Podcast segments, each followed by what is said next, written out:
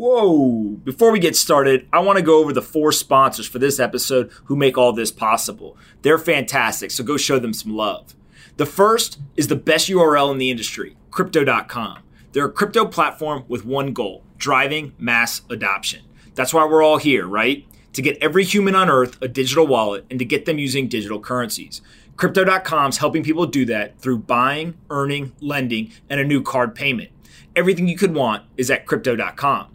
They've been longtime supporters of Off The Chain and recently announced a new exchange. So go help them out, download their app from the App Store, or visit Crypto dot com and tell them Pomp sent you. There's nothing better in the world than a company helping to drive global adoption of this new technology. Another part of global adoption is making sure that we secure the various blockchains with computing power. CoinMine has built the best consumer experience in mining. Hands down, no competition. If you want to help secure the blockchain and get started in mining, you can go to coinmine dot com slash pomp. Order a CoinMine, it'll arrive at your door, and you simply take it out of the box, plug it in, and connect to your Wi-Fi. You'll be mining your favorite crypto in five minutes or less. It is honestly magical. I have one running right now here in the office, and it's super quiet, it's got no heat, and every person that comes in the office asks, what is that? Every single person asks. It's a CoinMine. The best part to me is that the CoinMine comes with a mobile app that's super slick, and the company continues to push over-the-air updates to the device that add functionality, add tokens that can be mined, or increase the efficiency of the device. Similar to how Tesla does car software updates over the air, CoinMine's sending these passively to thousands of CoinMines around the world on a periodic basis. Pretty damn cool. When Farboot and the team pitched me on the idea of an Xbox or PlayStation-like box that could mine cryptocurrency in your home, I was immediately sold. I invested in the business, have a device personally, and keep telling people to go to coinmine dot com slash pomp so they can save a lot of time if they want to get started mining today. And CoinMine has a partnership with our third sponsor for this episode, BlockFi. BlockFi is one of my favorite companies in crypto because they allow users to deposit their assets in a deposit account and immediately start earning interest. Think about it. If you keep your digital assets on an exchange or in cold storage, you aren't benefiting from any yield on the asset. With BlockFi, they allow you to deposit crypto and then get paid interest on a monthly basis in crypto. Deposit Bitcoin and want to get your interest payment in E T H? You can do it. Deposit Bitcoin and want to get your interest payment in Bitcoin? You can do it. The rates at BlockFi are currently some of the best in the industry. You can earn six percent interest on Bitcoin, and you can earn up to eight point six percent A P Y on G U S D deposits. I'm an investor in the company and think BlockFi is building really important and compelling infrastructure. So go check them out at blockfi dot com slash pomp. Again, that's blockfi dot com slash pomp. And that brings us to the last advertiser of the episode, eToro. These guys have absolutely crushed it over the years. Their founder, Yoni, was one of the original Bitcoin O Gs and has been ahead of almost every trend in crypto. He built eToro to help people buy, sell, and trade cryptocurrencies, but he added a few twists: social trading, copy trading, and virtual trading accounts. Social trading is a feature where every asset available on the platform has its own separate social feed where people talk about the asset, share trading ideas and analysis, and even include various charts or graphs. Virtual trading accounts is targeted at beginners. If you're just starting out and want to try trading with play money, eToro will give you a virtual account with one hundred thousand dollars in it to test, learn, and get comfortable. And so then that brings us to copy trading, which is by far the coolest feature. This allows you as a user to select any other user's portfolio to copy. If you see someone on the platform you like, you can set your account to mimic their trades. They buy Bitcoin with five percent of their portfolio, your portfolio buys five percent Bitcoin. They sell fifty percent of their Ether position, your portfolio does the same thing automatically. Copy trading's awesome, so go join the ten plus million other traders on eToro and start trading all the most popular cryptocurrencies today. They're one of the largest companies in the space, and you can get started by going to e toro dot com. Again, that is e toro dot com, where the entire team's ready to get you started in just a few clicks. And don't forget, go subscribe to the Off The Chain daily newsletter. You can go to off the chain dot substack dot com. I write a letter of news, analysis, and opinion every morning that goes out to more than forty thousand investors. See you there. What's up, everyone? This is Anthony Pompliano. Most of you know me as Pomp. You're listening to Off The Chain, simply the best podcast in crypto. Let's kick this thing off. Congressman Warren Davidson is one of the biggest Bitcoin proponents in Congress.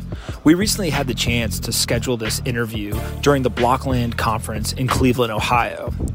In this episode, we talk about Bitcoin, financial privacy, taxation as theft, debasing currencies, Libra's future prospects, and much, much more.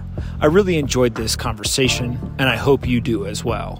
Anthony Pompliano is a partner at Morgan Creek Digital. All opinions expressed by Pomp or his guests on this podcast are solely their opinions and do not reflect the opinions of Morgan Creek Digital or Morgan Creek Capital Management. You should not treat any opinion expressed by Pomp as a specific inducement to make a particular investment or follow a particular strategy, but only as an expression of his opinion. This podcast is for informational purposes only. All right, guys, bang, bang. I'm here uh, in Cleveland, Ohio with uh, Congressman Davidson. Um, super excited to have this conversation because I think you've been at the forefront of really pushing a lot of the conversation uh, in the government. So uh, thanks so much for taking the time to do this. Yeah, thanks for the interest. For sure. Um, let's just start real quick with kind of your background pre-government uh, role, and then we can get right into uh, kind of the crypto stuff. Yeah, so I mean, the, the first period of my life, I started out as a as an Army guy, you know, enlisted in the Army, went to West Point, went back in the Army as an officer. Uh, but then I got out and got into manufacturing, and certainly over the past, you know, twenty years, uh, you know, manufacturing's involved a lot of international components for American companies. So that's really what I was doing. In twenty fifteen, Speaker Boehner resigned uh, from Congress and as Speaker. I ended up running for representative and winning that seat. And so I've been in Congress now since June of twenty sixteen. Very cool. What did you do in the Army?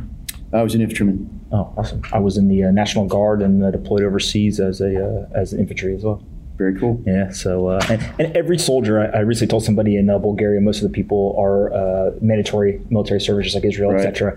And I say, uh, when soldiers meet each other anywhere around the world, they know, hey, you've been through a lot of stuff. It sucks. plenty, of, plenty of camaraderie. Yeah, for sure. Uh, all right. So you get into uh, into the government seat, um, obviously doing a whole bunch of stuff here in Ohio. Um, at what point do you kind of intersect with Bitcoin, crypto, blockchain, et cetera? And what really was kind of that initial interest that drew you in? Yeah, so um, so I got on financial services in um, January of twenty seventeen. Okay. All right, so in twenty seventeen, you start looking at, okay, well, what areas, what issue areas can I step into as a member of Congress? And in the financial services space, you know, a lot of, um, you know, Congress ends up, this person ends up being the champion for that, this person, and so you can co-sponsor their bills, but they've already built some momentum on it. So you look for issue areas that aren't taken already. Yeah. Well, certainly this is one that isn't taken. And the other thing is, in twenty seventeen, the uh, I C O market was going nuts. And you know, normally that would be an easy way to have hearings and go into depth. And so as I was pushing for this, we weren't really getting a lot of traction on mm-hmm. the topic.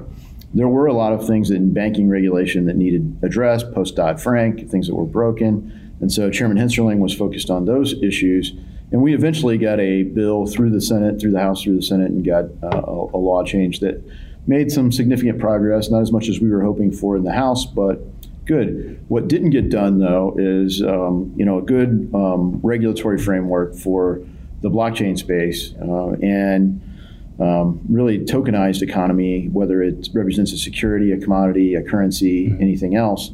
Um, that has gone unaddressed. And so as I lost patience on that, that's when I said, well, I can convene a meeting at least. Uh, and that's what led to the meeting that produced the Token Taxonomy Act. Got it. So let's talk a little bit about how that meeting came together, who kind of came in there, where, how you solicited feedback, and then we can get into what exactly the Token Taxonomy Act is and kind of where that is uh, currently. But what was the general outreach and like who was in that initial meetings or conversations to actually end up creating this bill? Yeah. So um, the way Congress is structured, you know, you have Um, you know, uh, in my case, an Ohio team, team that works in the district, and then you have a team that works in the D C office. Um, a core component of that, of course, is your legislative team and your communications team. Mm-hmm. And so in the legislative team, we had a, a legislative director and a um, policy area expert for financial services. Mm-hmm. So the two of them, plus our comms director, plus my uh, D C chief, Uh, started started working on um, how to put an event together. We mm-hmm. booked a room at the Library of Congress, and then we looked at who should go. And you look at, well, okay, well, there's a Digital Chamber of Commerce. There's now a Blockchain Association. There are uh, companies that are in this space. There are markets where you would want to regulate it. And prior to that, I had already taken trips to like Chicago, New York, Boston, uh, talking to, you know, early stage companies, uh, developed enterprises like Fidelity or State Street that are dealing with custody issues, uh, talked with regulators in D C, um, you know, members of the uh, Securities and Exchange Commission board. Mm-hmm. Uh, and so we started extending invites out to all the people that we had referenced. And we figured, you know, if we get, you know, a dozen, maybe twenty people together, that would be tremendous. And initially, you know, that started happening, but then people said, well, I'm gonna actually want to send our C E O. Mm-hmm. Oh, really? The C E O of this company's coming? Well, we should at least send our general counsel. And so it really just started to build momentum from there. And I think it'd be fair to say you had a pretty good mix of government uh, representation, kind of the lobbying groups or, or the uh, the association community, um, and then also private companies that all came there. Uh, and as you're saying, it wasn't just, you know, hey, we're sending our government affairs person, right? This, this was all a pretty robust group of people who were well-educated and, and really had skin in the game from what I can tell in terms of, like, they want to see this be successful. Yeah, absolutely. That was the goal, is to get the right players there. And so we were successful in getting some of the, the fintech companies to send their C E O, C F O, general counsel, which led to, you know, say, you know, like NASDAQ saying, well, we're going to send our general counsel. Mm-hmm. Oh, really? They're coming? Oh, well, State Street's going to send, and Fidelity's going to send, it's like an arms race. Andreessen Horowitz is going to send, and Horowitz is there? Oh, well, we got to get our venture firm there. Yep. Well, we got, you know, so then it turned into, like, you know, we we had to cap it at fifty, and there were people calling my staff like eleven o'clock at night, the night before the conference, like, you have to get my C E O in there, you know, and it, they really wanted it. So we had to open it up after the conference. We, A, we live streamed it. B, we had to open it up afterwards and for a call for papers. Mm-hmm. And so we had, you know, universities. I know Wharton can, came in and met and contributed, and, you know, any number of other uh, schools. Uh, I, would, I would say Wharton's the business school, the law school yeah. at, at uh, Penn uh, helped us a lot, as did several others. And, and what was the final product, if you will? So the Token Taxonomy Act as it stands today, maybe just give us kind of a quick overview of what exactly um, you're trying to get accomplished with it, and then we can talk about where it is. Yeah, so if you think about this as a, as a tree, you know, uh, at some point the tree starts branching out, you get a divergence that fills out the tree, but the trunk Uh, is we wanted to go as high up as we could till it starts branching out. Mm-hmm. And, well, you want to do this, so you branch that way. This person wants to go that way. And uh, w- but the common denominator goes up a certain level. So um, we wanted to say, well, we at least have to address when things aren't securities, because mm-hmm. the S E C has been doing regulation by enforcement. It's been a patchwork. Uh, they've literally said, come check with us, cut your own individual deal. I mean, I, I told uh, Jay Clayton that has all the charm and efficiency of uh, third world system. uh, and, you know, it is. I mean, it's like, you you know, our system uh, overall is great because you have regulatory certainty. Bang, you do these things. You can efficiently launch a company, open bank accounts, you know, do whatever. But in this space, Uh, it's no, well, first come check with the S E C. Yeah. What it, a horrible it, approach. It really is innovation by permission, right? Yeah. And that's a really hard way to innovate when you've got to go check with mom and dad to see, can I do this or can I not? Yeah, and at that base level, that's one of the biggest reasons where uh, entrepreneurs and, and frankly venture firms said, look, I'm not putting my capital at risk because I don't know what's going to happen. Yeah. But I know if I put it in Switzerland mm-hmm. or Singapore, they have a regulatory framework. So the odd thing is, you know, a lot of times you are seeing companies offshore because of the regulatory burdens of the U S or the tax burdens of the U S. Uh, here, you're seeing people move offshore to find regulations, not to, you know, not to avoid them, but to find some certainty. So that's the biggest one. You have to get clarity around what is driving the S E C. And a big part of that's a Howey test. It goes back to a Supreme Court decision, and it makes everything look like a security to the S E C, mm-hmm. uh, and certainly everything in this space. And so, um, like, literally only two no action letters issued with hundreds Yeah. On, on deck. And so we say you you you can know that your um, your token is not a security if it meets four criteria. One, it's already created, not promised. Okay. So I take the money from you. I'm not promising someday I'll create this. It's like it, Here it is. already works. It does this. Um, two, it's uh, on a distributed ledger uh, where it's not controlled by a central authority, or so it can't mm-hmm. change the. You can't dilute it. You can't change the mix, whatever. It's already done. Yep. Um, three is that it's transferable between uh, individuals without an intermediary okay. or third party, including the creator. And then fourth, it doesn't represent a financial interest in a company or entity. So you're not, it's not shares. It's not stocks. Yeah. yeah.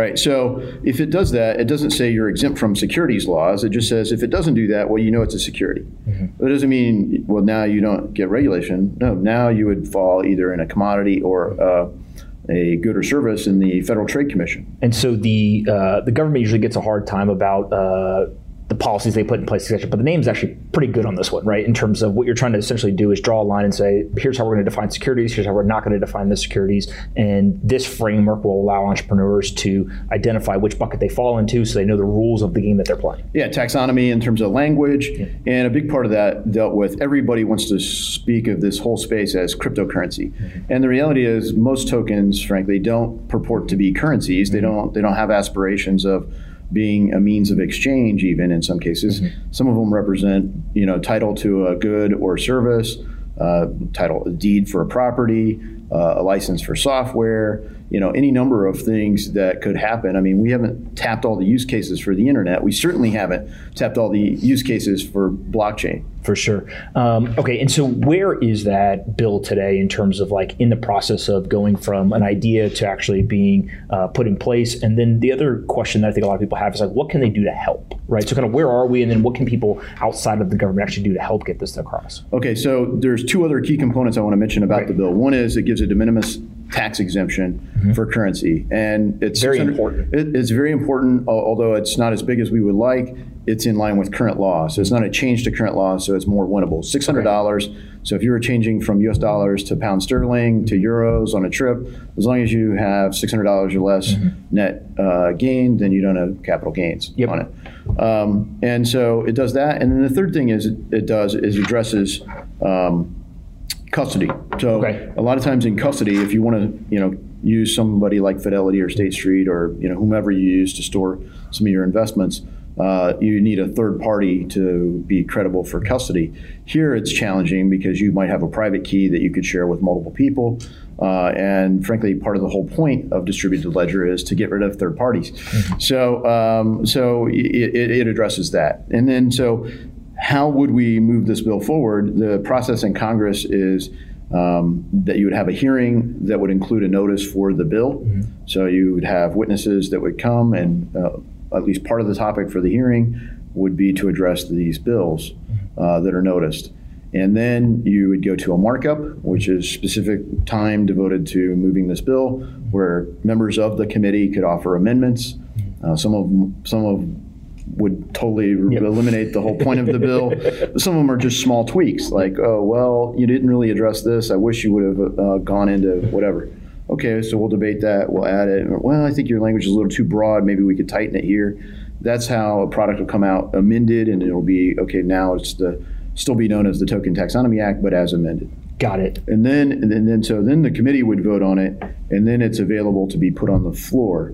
So there are a number of bills that make it that far mm-hmm. that the Speaker and uh, Majority Leader, in this case Nancy Pelosi and Steny Hoyer, uh, don't schedule for a vote on the floor of the House. Okay. But then why, why would they do that? Well, they might say, well, it, it moved through the committee, but it's really not something that we, it's, it's frankly, it's just like a deck of cards. I mean, if, if you're a chair of committee like Maxine Waters, Got it. you want to give the Speaker, you want to give your team plenty of cards to play. Yes. And unfortunately, a lot of times, Uh, the Speaker and the Majority Leader, whomever they are, mm-hmm. uh, are like, well, okay, this is a better card to play now, so I'm going to play this card now. It, it's cl- it's what people outside of the government think of as politics. Yeah. It's essentially that's what that's people get frustrated by it. Yeah, yeah. And, and and then you know while Democrats right now are frustrated and they say, well, we've passed all these bills and the Senate won't even give us a vote. I'm like, don't get upset. They did the same to us, mm-hmm. and we were in the same party, right? Mm-hmm. So you had Republicans in control of the House, and as I highlighted earlier with the uh, reforms we wanted to do to Dodd-Frank. We were much more aggressive in terms of what we wanted to do mm-hmm. than what could pass the Senate. For sure. So we had all kinds of bills that went over there and languished. And part of why I wanted to work on this area is it's not a partisan topic. So as you see the co-sponsors on the bill, it's just whether you actually understand it or not, which unfortunately might be a bigger barrier than partisanship on this issue. Well, we'll we'll, uh, we'll get to that in a second. But um, in terms of as uh, kind of the political process is playing out, right? And I think a lot of people look and say, hey, you and your peers are going to have to kind of be the experts there, right? And really kind of move this forward uh, with your staffs. Is there anything that the people outside of government can actually be doing? Is this calling up the representatives? Is this um, uh, going to town halls? Like, what can they actually be doing in terms of making your job easier or, or just more effective? Well, I think one of the biggest things is um, it, reach out to your member of Congress and get on their calendar, mm-hmm. right? So if you get a meeting scheduled with your member of Congress, it drives staff work um, where they come in prepared. I mean, the staff will do more of the prep work, but I'll get a briefing ahead of every meeting. Mm-hmm. or at least every day, here's the highlights and this is what the purpose of this meeting is.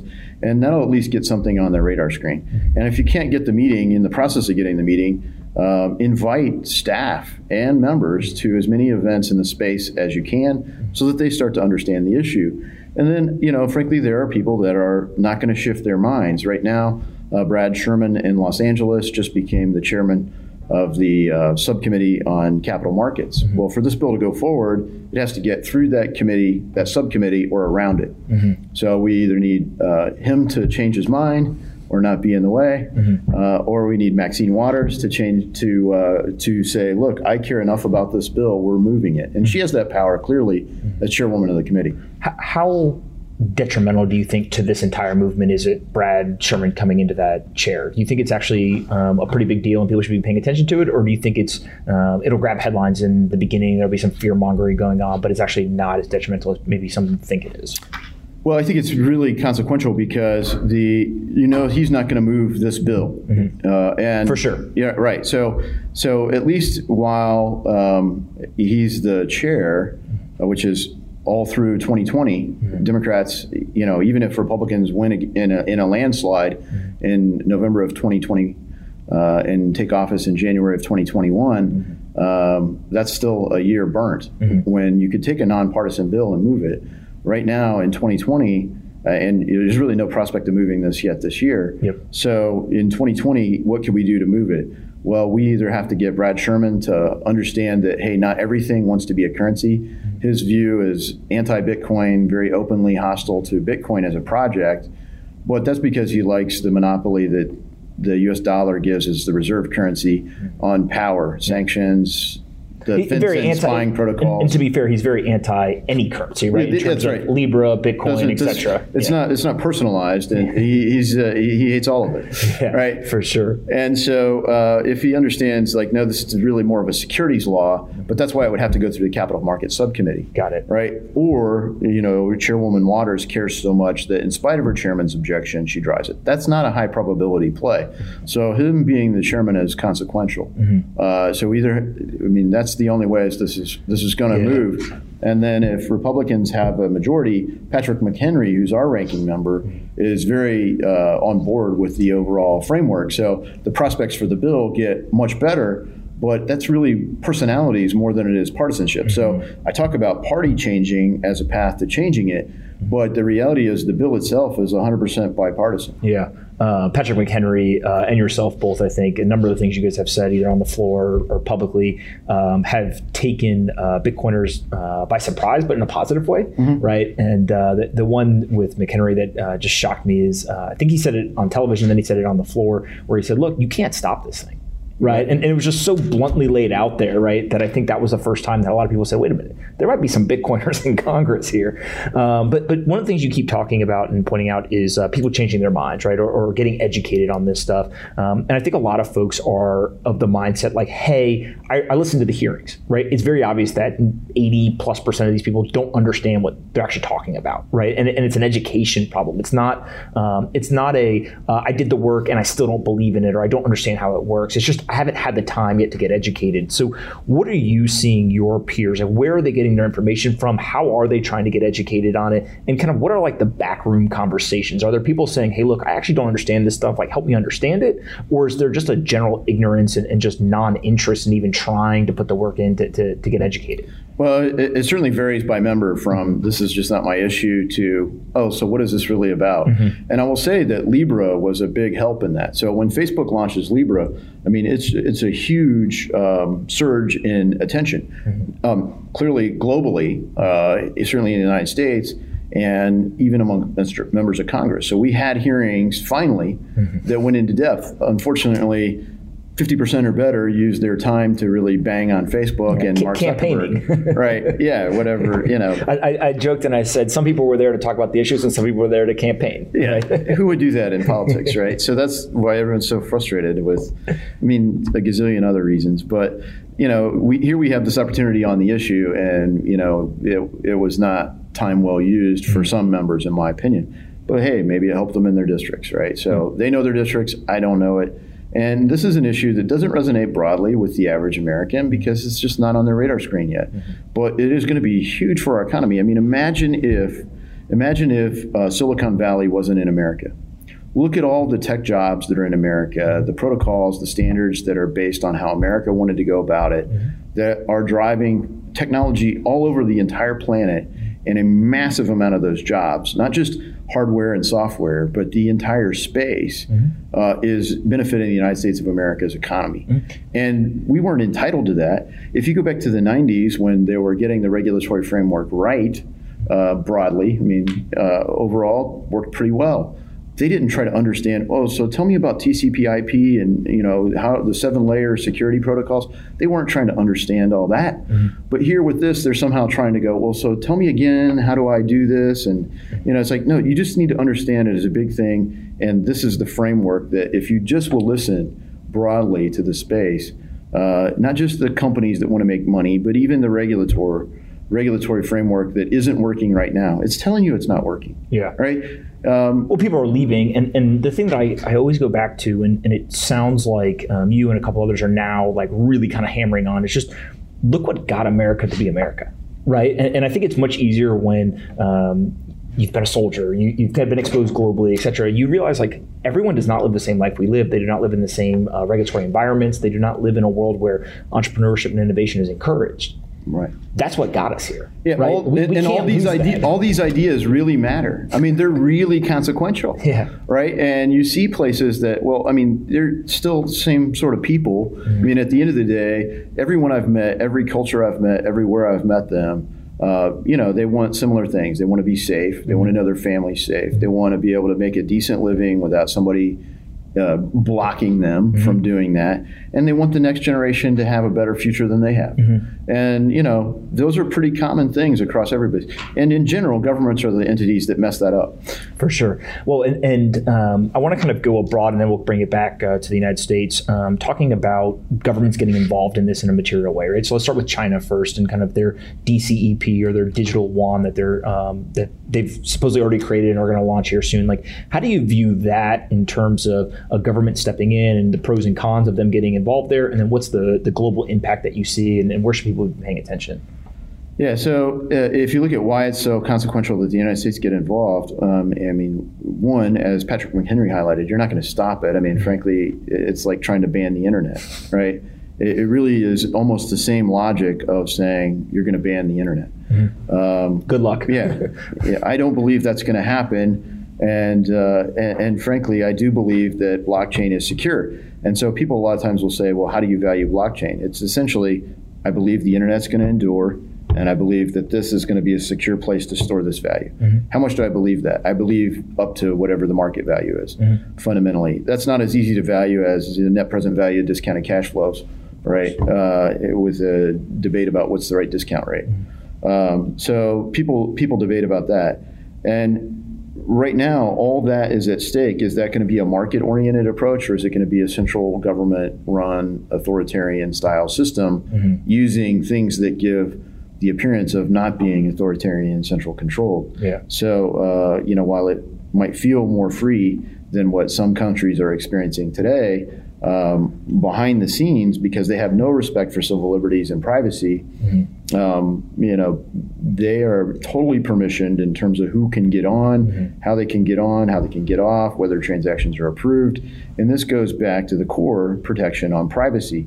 Um, they are trying, as a framework for this, to uh, have a social credit score. So it's not just credit worthiness, it's do you do the right things, or, you know, you say good things about the government, or, you know, are you... Yeah, it's basically like this dystopian future where if you go really far out and you say, hey, what they're going to do is they can have a uh, electronic payment system, which is essentially just a digitized yuan that they control, that they've got um, complete oversight and, and insight into, so they know what you're doing, when you're doing it, with who.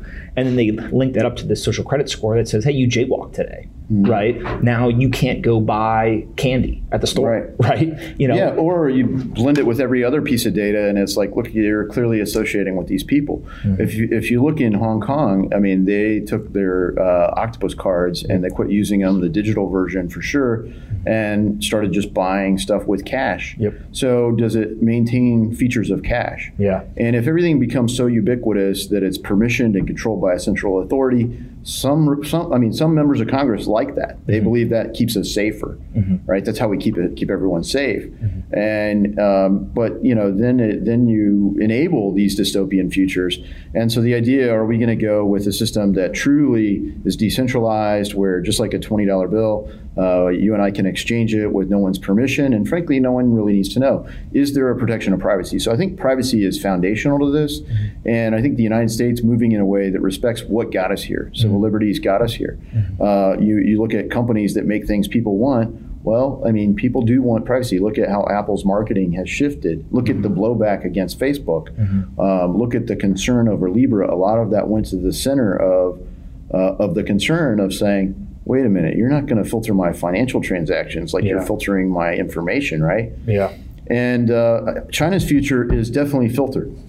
So the question is, could we do something similar in the United States of America? Could we enable uh, a grand scale of innovation? We certainly have the companies, mm-hmm. uh, we have the talent, we have the education systems, and we have the capital to make all this happen. We do not have the regulatory framework. Mm-hmm. And, and so I think part of this is we pretty much know how China's going to evolve this, right? And, and they'll put some you know lipstick on the pig and, and do all of what they're going to do, but they're going to digitize the currency and they're going to go ahead and, and release this thing, and they're going to have a lot more oversight into the financial transactions uh, and frankly just take the privacy from citizens even further.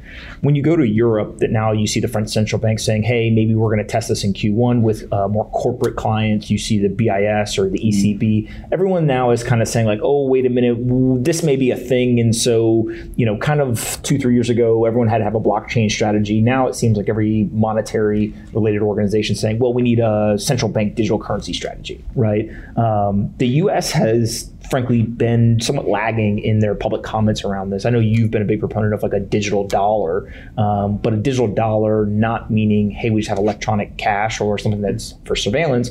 Maybe describe a little bit about what you mean around a digital dollar and why you think it's important. Well, so my version of uh, what we would do with, uh, frankly, fiscal policy and monetary policy are, are different uh, mm-hmm. than what we're doing. I mean, so frankly, uh, you know, I mean, we didn't get twenty-three trillion dollars in debt as a country because one party's good on the issue and the other isn't. Mm-hmm. But the fiscal policy is driving monetary policy to pay for all of it. Mm-hmm. So uh, we're essentially printing money, quantitative easing, which is destroying the store of value. You're mm-hmm. destroying the whole point of money. I put the money into this dollar, I get paid in this dollar, and I save for my future in this dollar. Mm-hmm. But actively, central bankers are undermining the value of my dollar. And, and that's been the fall of every currency in the world, is the debasement of it, right? That's o- right. Over time. And frankly, history proves that deficits do matter. Mm-hmm. Unfortunately, Congress broadly goes about its business day to day as if deficits don't matter, right? And, well, so, and, and because in the short term, we can just print more money to close the gap or solve the problem, um, but it's getting lost in the weeds a little bit from you know what actually matters. Right. And so as you highlight, look, digitizing the dollar doesn't inherently prevent that. Mm-hmm. But if you tokenized it in a way that was truly distributed, you could certainly diminish the uh, the um, kinds of interventions that central bankers do. Mm-hmm. So I'm not morally opposed to central banks being involved in um, sovereign countries, uh, but I don't like some of the interventions they've done. Mm-hmm. Um, Any examples? Well, I mean, so for example, right now in the repo market, um, uh, that's know, like a layup for you. Yeah, I mean, oh, if only there was something going on that was undermining trust in the financial system. Yeah. Skirt, skirt. Want to know who has the best U R L? Crypto dot com. That's right, Crypto dot com. They're a crypto platform with one goal: motherfucking mass adoption. That's why we're all here. We're trying to get crypto in every wallet. Crypto dot com is helping people do that through buying, earning, lending, and card payment. Everything you could want at Crypto dot com. Go help your boy out. Tell him Pomp sent you. Download the app or visit Crypto dot com. Pomp's got you, always. Ever wanted to get into mining and didn't know how? Don't worry, your boy Pomp's got you. Everybody got some electricity and Wi-Fi. All you got to do is go to coin mine dot com, you buy a CoinMine. It's like an Xbox or a PlayStation that helps you turn your electricity into Bitcoin. That's right. You purchase it, it shows up at your doorstep, you pull it out of the box, you plug it in, connect to your Wi-Fi, five minutes or less, you're mining Bitcoin. All you have to do is control it from the mobile app they provide, and then you receive over-the-air updates that add new coins and new features on a consistent basis. Kind of like how Tesla does over-the-air updates and updates the car software. Just you're updating your CoinMine. Consumer mining made easy. That's right. Go to coin mine dot com, tell them Pomp sent you, and thank me later. One more word from our sponsor, BlockFi. Their new interest account allows you to securely deposit your Bitcoin or Ether at BlockFi and receive six percent annual interest paid monthly in cryptocurrency. This rate actually compounds, so you receive a six point two percent A P Y, which is very attractive given the alternatives. So you can actually take your Bitcoin, you can deposit it with BlockFi, and get paid an interest rate of six percent in return. Go check out blockfi dot com slash pomp, again, blockfi dot com slash pomp, to sign up and start earning interest on your crypto today. I, I mean, my, my favorite is, uh, was it Jerome Powell said uh, that th- it's not Q E, right? Yeah. And, and uh, then you look at the charts and you're like, well, what is it then? Because it seems to be yeah. like we're adding a lot of assets here. Yeah, speaking of the taxonomy, yeah. what's this word you're using? True.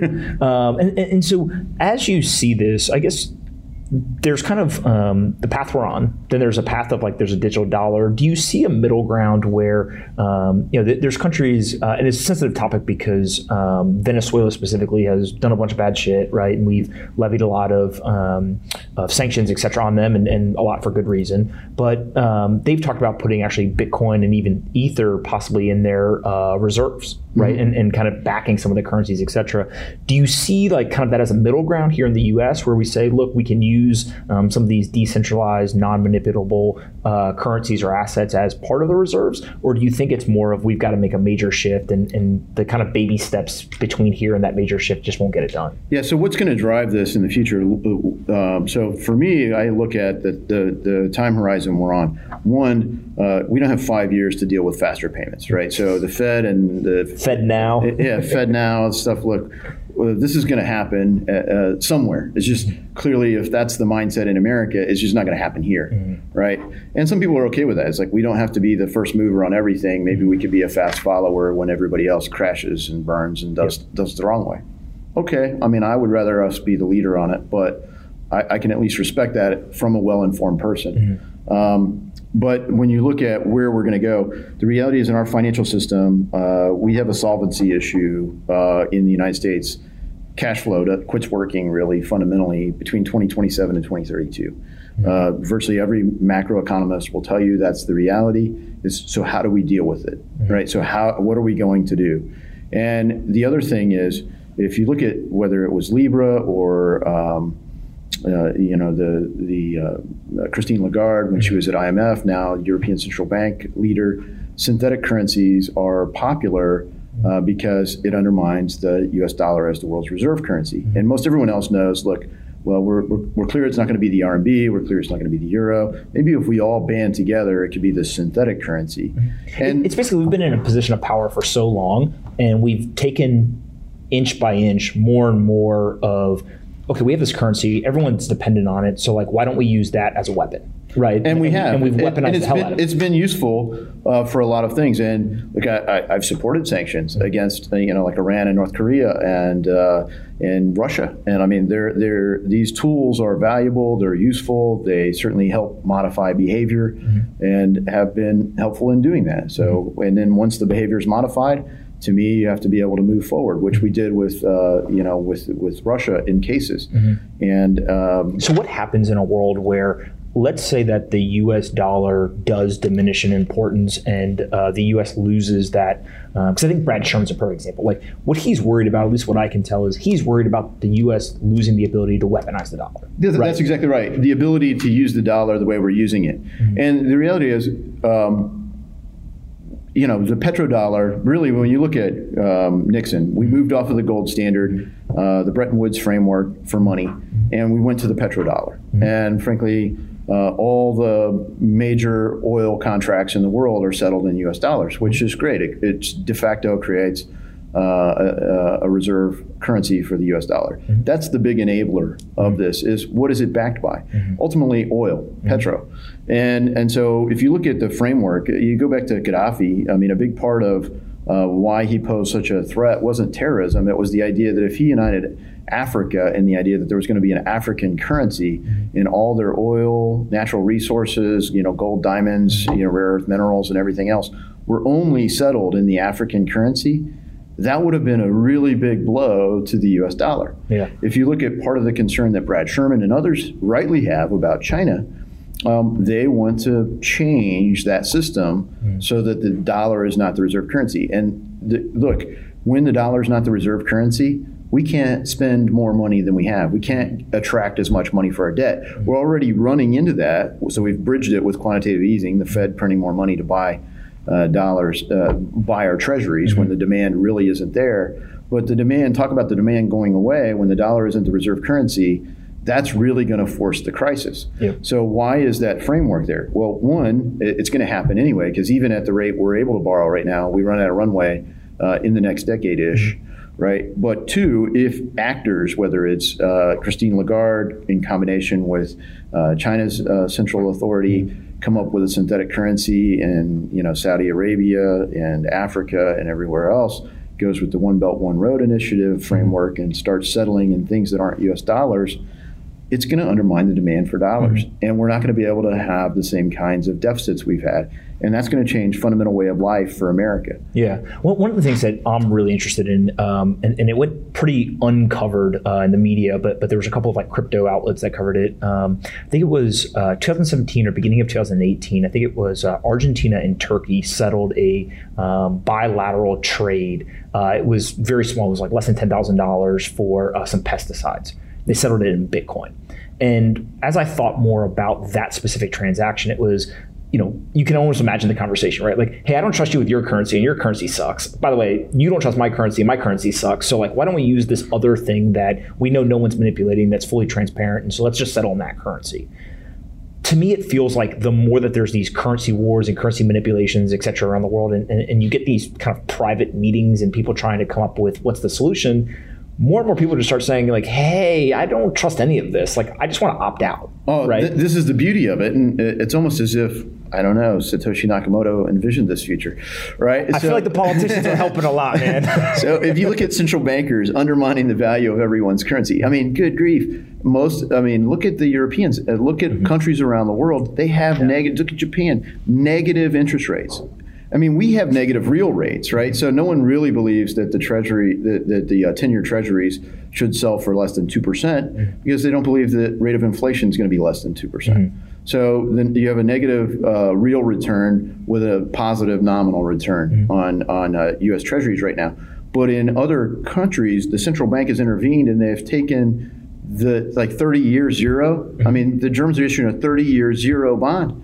It's I mean, crazy. this is, this is uh, and the Japanese have negative. Mm-hmm. Uh, you, you get to pay to store your cash. Mm-hmm. Uh, so, you know, when you look at the, the intervention of this, I think that's where, in a way, Libra is attractive, a synthetic currency for all these countries. Mm-hmm. But what's the, I mean, what's already created? I mean, Bitcoin, it, it's a massive piece. So something about this framework, as central bankers prove themselves less and less trustworthy and more and more predictable. Yeah. Uh, well, and it's also um, the structural component of Libra in terms of a distributed currency or a decentralized currency um, that's adopted, that that isn't manipulatable, that's transparent, et cetera, all the things that Bitcoin has. But Bitcoin's one advantage is, uh, one, it's got the network effect already, and two, is you can't call Mark Zuckerberg in front of Congress, right? You well, can't call that, him in front of Senate. That's exactly right. And you look at any of the other things that would come along, mm-hmm. um, so far virtually everything of scale, like Libra could be, just because Facebook's behind it, mm-hmm. um, you know, but they still want to keep that control. They yeah. don't truly want to let go. Yeah. Right. And well, then, then it's alterable. Mm-hmm. So it's not a truly decentralized system. What, what um, how do you think Trump plays into this? Right. So one of the somebody recently said to me, they said, uh, you know, nobody gives the credit or the understanding that uh, we're actually super lucky, if you believe in this future of Bitcoin and decentralized currencies that aren't manipulated, et cetera, to have the President of the United States currently tweeting so much about currency devaluations, manipulations of economies, et cetera. And he's been public about not necessarily being a Bitcoin fan, but the fact that he's highlighting issues that Bitcoiners are also highlighting, um, that's driving a conversation. Do you buy into that at all, or do you think that he he's more dangerous than he is helpful? Well, I mean, I think he's serving the same kind of role that advocates of destroying the value of money are. I mean, he's mm-hmm. pushing for our Fed to copy other central banks and frankly destroy the value of our savings, our money. Um, so taking negative rates isn't there. And frankly, it doesn't even do that much for the economy uh, except blame shift. So it's all the Fed's fault. Mm-hmm. Um, and frankly, I don't think the da- the downsides in the economy are um, are driven by the cost of money right now. They're div- driven by uncertainty. A big factor for the United States is trade. Mm-hmm. Uh, and another big factor is political uncertainty. I mean, the difference in policies between what um, you know Donald Trump would continue to do Uh, with great effect, great results for America's economy, uh, versus what, frankly, the, the Democratic presidential debate stage to me looks like fifteen or twenty different ways to destroy America's economy, with Elizabeth Warren and Bernie Sanders being the most aggressive. Uh, my, my favorite part is this whole wealth tax thing, and, and uh, I've been very uh, kind of public with um, a lot of people in the crypto community that uh, forget all the politics for a second. All I keep hearing when I hear wealth tax is we're going to take money from some of the best capital allocators in the world and give it to who is most notorious for being a, a really bad capital allocator. Right, right? right. And I just like I'm just uncomfortable with that idea. Yeah. You've done so well with your money. Why don't we take it and uh, destroy all of it? Yeah, yeah that's what I say. You're destroying the bag. But, but it also brings up like M M T, right, and kind of modern monetary theory and, and this idea. Um, if you go and talk to like a Ray Dalio, et cetera, right, like he he's.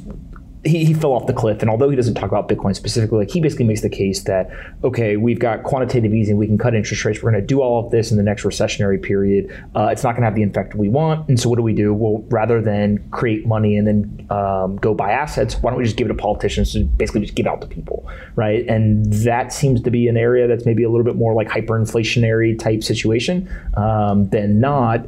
Like, do you see that as a real possibility, or is that more maybe kind of the, the capital markets looking and saying, like, you know, trying to predict the future? Yeah, and, you know, the scary thing is I see it's a possibility that we as a country would do it because, frankly, other countries have done it. Mm-hmm. Modern monetary theory has essentially already been tested, like any number of socialist yeah. ideas. Uh, and, uh, you know, I don't... Did it work? No, it, it, it worked to destroy. It worked to give power to the people that sold it, uh, but it totally worked to destroy the economies. Yeah. And, uh, and so it's... it's It's a dangerous idea, mm-hmm. and um, and frankly, the idea that it's it's gaining in popularity with people yeah. that frankly are smart enough to do the math yeah. and read the history is shocking to me. Well, and, and you used the word dangerous, which um, I, I actually wrote today. Uh, this idea of um, money is an idea that is too dangerous for school, and and what I was talking about in there is uh, if you think about everything you're taught in school, you're not taught nothing about money, even economics courses, et cetera. They don't teach you about where money came from, what is money, right? Um, how, how is it actually uh, kind of the rules of the game of, mm-hmm. of, of life and wealth, et cetera. And it goes back to the Henry Ford quote of like, if people actually understood the banking and monetary system, there'd be a revolution before the morning. Right, of just like the, the inflationary like tax on the wealth and, and, and all these components that um, I think the Bitcoin community, people get sucked in, whether it's through price or, or some other F, uh, ethos-driven thing. They then go do the work to figure out like what is money and why does it matter, right? But there's a major, a very, very high majority of Americans who have no clue how money works, right? And they don't understand that these ideas, they sound great because, yeah, you may get some money up front, but how detrimental they can be and, and how destructive they can be. Yeah, I mean, that's where I say, you know, if you want to defend freedom, you have to defend money, mm-hmm. right? And that's the concern I've got uh, with central banks and their actions. They're actually destroying the whole premise of money. Mm-hmm. Uh, monetary, monetary, modern monetary theory is openly hostile to the whole premise. Yeah. What, what would you do if, if you kind of were completely in control, et cetera? What do you do to preserve the U S dollar? And then what do you do in terms of Bitcoin specifically? Like, how does the United States interact with Bitcoin in an ideal world? Well, I think first and foremost, we have to get our privacy laws right. I mean, that, that even in, in, in our current banking framework, um, we've essentially deputized uh, all the banks to spy on their customers, uh, but it's for our safety, right? And, and it's funny that, to me that soldiers talk about this the most, right? The people who you would think are like gung-ho on uh, safety and, and protecting the country, et cetera, they're actually usually the most staunch privacy folks because they've seen the other side of it. You see what happens with the people with this much power. Yeah. You know, absolute power corrupts absolutely. This is a system of absolute power. Mm-hmm. It is a total system of control over the population. Mm-hmm. And yeah, you want to stop bad people. I mean, uh, no one's more passionate. I mean, you know, you and I were willing to fight a war, mm-hmm. wars over uh, keeping America safe. Uh, you know, and and so are thankfully so many other people in our country voluntarily to go commit to serve, mm-hmm. and then go do whatever our country asks of us while we're in uniform. For sure. Um, and and so. people buy into it, but to your point, a lot of people do get it uh, because of that. So one, you have to get privacy protections right. Two, uh, we need to, um, you know, frankly, deal with the fact that we have um, a, a, an economy that depends on uh, the federal government spending more money than we have. I mean, if you think if you go cold turkey and cut off the trillion dollars above, I mean, we're going to collect about three trillion, three point two trillion in revenue, and we're going to spend like close to four and a half trillion dollars next year. If it was a business, those numbers don't work. You can't do it every year, right? Or even a household, right? Like, okay, so I make thirty grand, I'm going to spend forty grand every year. Like, no, you can't do that every year, right? And and so you you, you add the numbers up. It's essentially similar logic. Um, Unless so, you can create more money. Well, right, or you can keep getting loans, right? You get exactly. a new credit card offer, yep. a new credit card offer, and you can extend it, and uh, you know. But as uh, Herb Stein famously said, if something can't continue, it will eventually stop.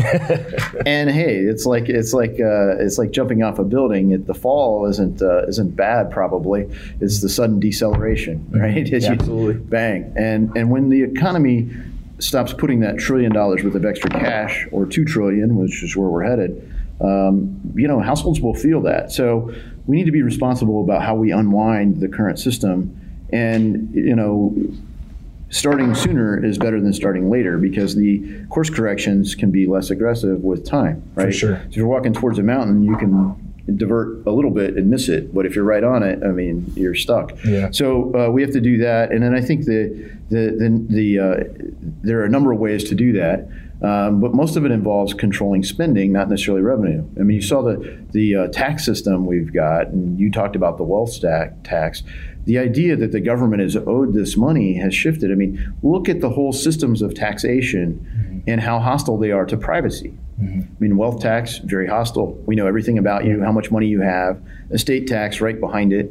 You paid taxes your whole life, but we're going to tax you more. Mm-hmm. Income tax, we know everything about how you make money and everywhere you make it, including capital gains in our system, mm-hmm. uh, what you bought and sold, and that'll all net out, so we'll pay tax on your income. Payroll tax, somebody paid you money, or wait, I was gonna, I, I wanted to pay someone, uh, you better tell us and report to the government.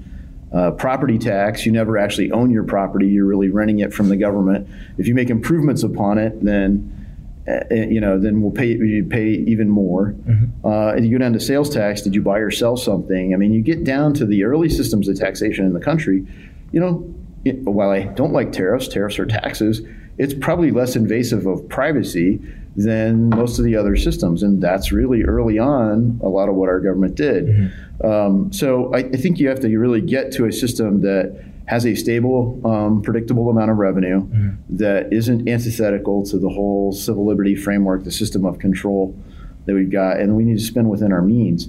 And we have the talent and innovation to do these things in America. If you look around the world, look at part of what Hong Kong did. Um, it wasn't they had all these great natural resources. Look at, we have so much more to work with. They created a smart regulatory framework. Now, China's actively destroying that. Um, but if we do that, America's economy will continue to flourish. That's what we did in the first place to make America flourish. It, it really is. Um, it's just like building a business. It's just like um, you know, running a, a campaign, et cetera. It's just get the best people working in the right direction. Right. I mean, at the end of the day, that's really what you're doing is you're using regulations to incentivize people to come to our country, to build things that are innovative and to change the future, right, or improve the future. Yeah. And I think the, the, the dialogue we've got in the country, why language matters so much, you know, people say, well, that's all we're doing. We, we just believe that everyone should have this and the government should pay for it. No, I mean, you're using the law to do something that inherently it can't, which is part of why I like Bastiat so much. You're taking essentially a system where if you took the money yourself or with a group of friends, that would be theft, mm-hmm. right? But if you pass a law, it's not theft, it's, it's legal plunder, right? Mm-hmm. So you're, you're, and to say, well, but if you don't do this, you don't care about people. No, I mean, you, you, charity's when you do things, mm-hmm. not when you take someone else's resources to do them.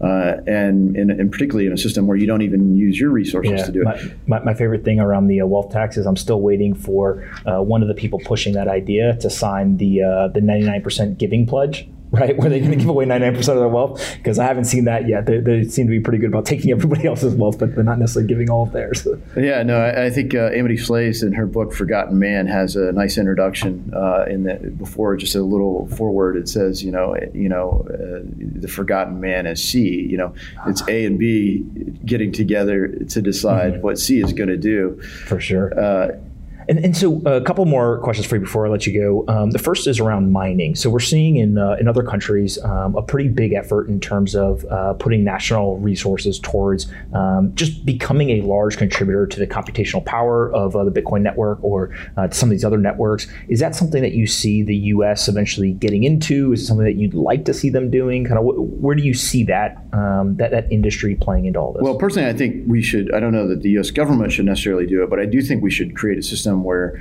uh, mining is uh, attractive in the U S because mm-hmm. the again, you know, we benefit a lot from the architecture of the internet being mm-hmm. not just founded intellectually in America, but um, present uh, physically in America. Mm-hmm. And I think when you look at that computing power, we would benefit a lot from that. And frankly, doing that effectively also has ancillary benefits for us. If you look at uh, the energy consumption in the space, which is one of the things that you say, oh, well, I will say Bitcoin isn't perfect. It takes more energy consumption to process transactions than we would all love. Mm-hmm. Look at where that might go with, um, you know, computing power. Uh, and it's already moved in terms of specialized devices that do this faster, more energy efficiently. Uh, and if we can create a good, efficient energy framework to do that, Uh, America could end up being the best destination for that as well. And, and I even take a step further, right?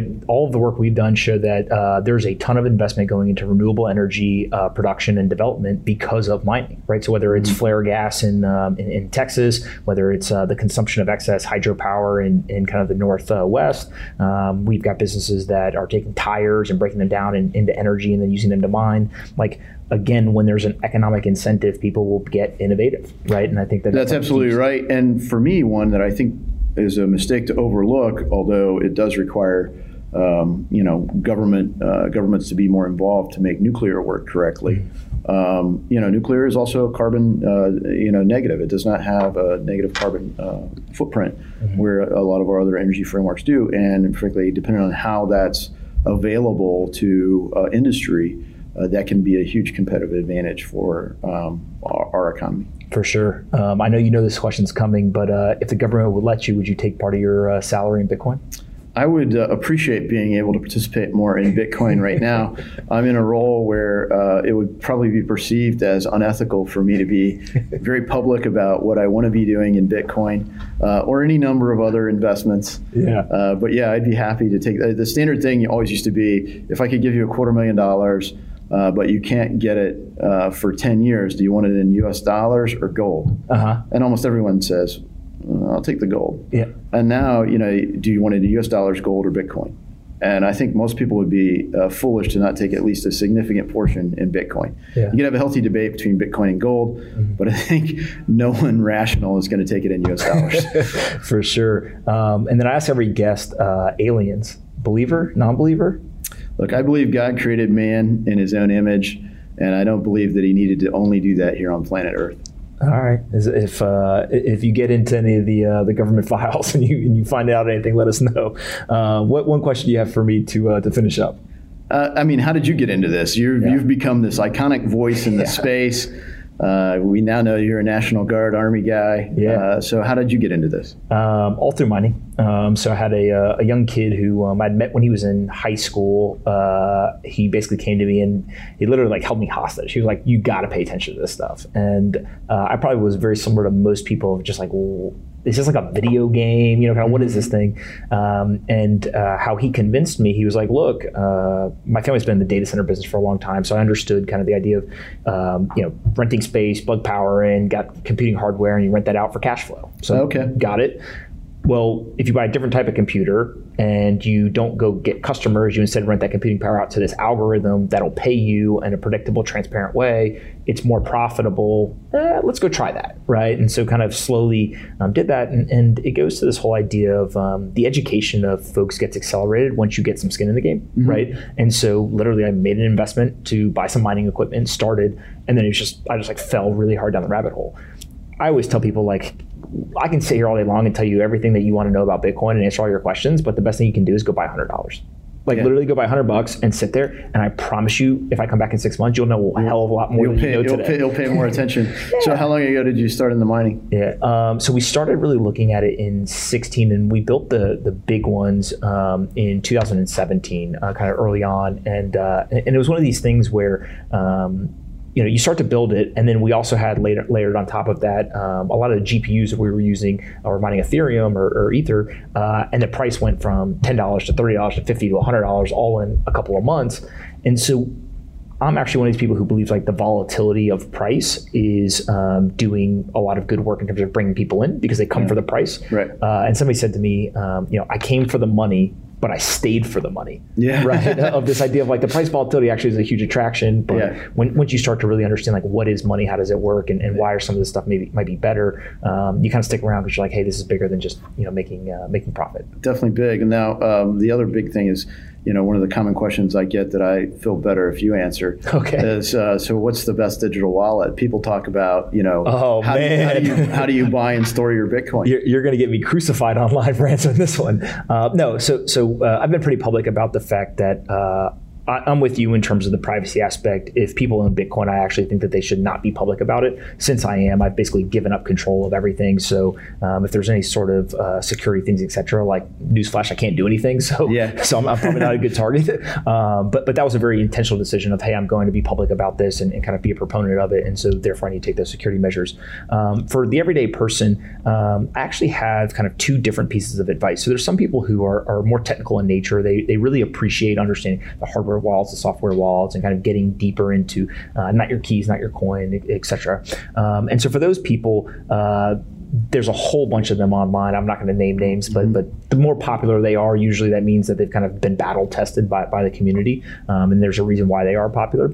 Uh, but with that said, I still think that there is um, a entire community of people who are going to come into this that just like you don't hold a bunch of dollars underneath your mattress, right? You put it in a bank. And so you do trust some sort of third party. Um, it's not necessarily uh, you're going to have to trust a fully custodial uh, type wallet or exchange, but there's going to have to be a significant increase in the usability of the user interfaces, et cetera, because those technical solutions, although they work today, it's just not feasible for you know my mother to come in and use that stuff. And so for her, actually, the best thing would be for her to go buy something on an exchange and leave it there, right? That's actually where she's probably the most safe. But I don't think that's a really good long-term solution. So we've got some work there to, to build some solutions. Right, same. And if you think about like a corporate treasury, if you look at a company with a significant amount of cash on their balance sheet, to me, anything that's a store of value, you might want that as part of your portfolio. Yep. A lot of people feel like, well, gee, Bitcoin moves too much for it, uh, for that to be used as a treasury tool. Some people, I think, believe that's great. And I would say if I were looking at treasury uh, management, I would look at some component being stored in other stores I- of value besides Uh, some digital store of value. Yeah, I, I joke all the time and I say, um, first of all, non-correlated assets actually reduce the overall risk of the portfolio. So if you kind of study any kind of modern portfolio theory, you get that. But the second piece is uh, volatility has somehow become a bad word. Mm-hmm. And I have to remind people, volatility works on the upside and downside, right. Right. right? So you can't get returns if you don't have volatility, because if something isn't volatile, it means you it just stays flat. Um, and so I think that it's really uh, just being intelligent about uh, portfolio construction, risk management, and kind of sizing in a portfolio. But uh, I, I tend to think that more and more people are going to uh, to see the light a little bit, and uh, it's going to become less of a taboo, and just people are more familiar. Okay, one last question for all me. Right. So uh, with all the volatility out there, um, with all the market participation mm-hmm. out there, you would think that provide a little bit more stability. What explains the volatility? Yeah, so if um, th- this kind of also goes into like, uh, is the halving priced in, right? It is a popular question as well. And, and so um, the way I describe it is like, we all look at it as like, everyone knows about Bitcoin, right? But it's actually like, I think it's like six or seven percent of Americans even know what Bitcoin is or have heard about it. Um, if you look at from a participation standpoint, even the most, um, Uh, kind of bullish predictions um, or projections of like how many people are actually using Bitcoin internationally. It's like one percent of the world's population. Yeah. And so, you know, go to the halving priced in. Uh, I always talk about, okay, even if everyone in the Bitcoin community ha- knows it's coming, it's priced in, well, what about the other ninety-nine percent of the world's population that's going to come in at some point in the future? Obviously, they have no clue, right? So, right. so from their standpoint, it's not priced in. Same thing goes, I think, when you start looking at um, the volatility, which is, uh, there's not a lot of uh, electronic trading that goes on. Um, and then also there hasn't previously, until over the last like twelve months or so, uh, been the ability to short. So it's a long only market, right? right? right. And, and so anytime that you get volatility and you've got a lot of more retail, uh, human emotion driven uh, investors, again, they came for the money, right? Mm-hmm. The people who stick around stayed for the money, um, but there's a big delta between the people who came for the money and get shaken out and not. And so you get these hyper volatile markets, but um, you know, as everyone knows, the lows continue to be higher. And I think what that really is is um, the, the most interesting stat to me is the uh, amount of Bitcoins that haven't moved, right? And that number continues to trend upwards. And it's just, you know, those holders of last resort that are just saying, look, I don't care what the price does, right? It's kind of the one B T C equals one B T C, um, which uh, which so far has played out pretty well. So we'll see if that uh, if that continues. But I think uh, the volatility will, will slowly dissipate um, over some period of time. Well, those long-term holders have certainly been rewarded. they, they, um, they, they, there's uh, there's a question that a friend of mine who was uh, very, very early in Bitcoin, um, I asked him, I said, uh, at what price would you not buy anymore, not believe, like, would you capitulate? And he goes, I'll be buying at five cents. And I said, look, man, that, that that's a uh, a statement from somebody who uh, isn't here because of money, is here because of some kind of ideological or or ethos-driven uh, view of the world. Mm-hmm. Um, and uh, while I think we've all been trained uh, in a different version of the world, um, I think we're starting to see a lot of things you've highlighted that's not working how we thought it was going to work, right? And so um, there's probably going to be that plan B, um, whether that comes from the government, whether that comes from something like Bitcoin, or, or there's some other um, avenue to pursue. I think that, you know, it's likely every day that that's becoming more and more probable. Okay, I can keep asking you questions all day. All right, man. Listen, thank you yeah. so much for doing this. I really appreciate it. Um, and then uh, thanks for the people here in uh, in Cleveland for uh, for having the conference. So uh, we'll have to do this again. Yeah, I'd love to. Thanks. Absolutely. Hey everyone, Pomp here. If you like this episode of Off the Chain and want to help us take crypto to the top of the Apple, Spotify, and other podcast charts, please do us a favor and rate, review, and subscribe. To review, simply go to the Off the Chain homepage, scroll down until you see the five blank stars. Taking fifteen seconds to fill those stars in and leave a quick review goes a long way in helping us take the entire crypto ecosystem to the top of the charts. I appreciate you listening, and see you next time on Off the Chain.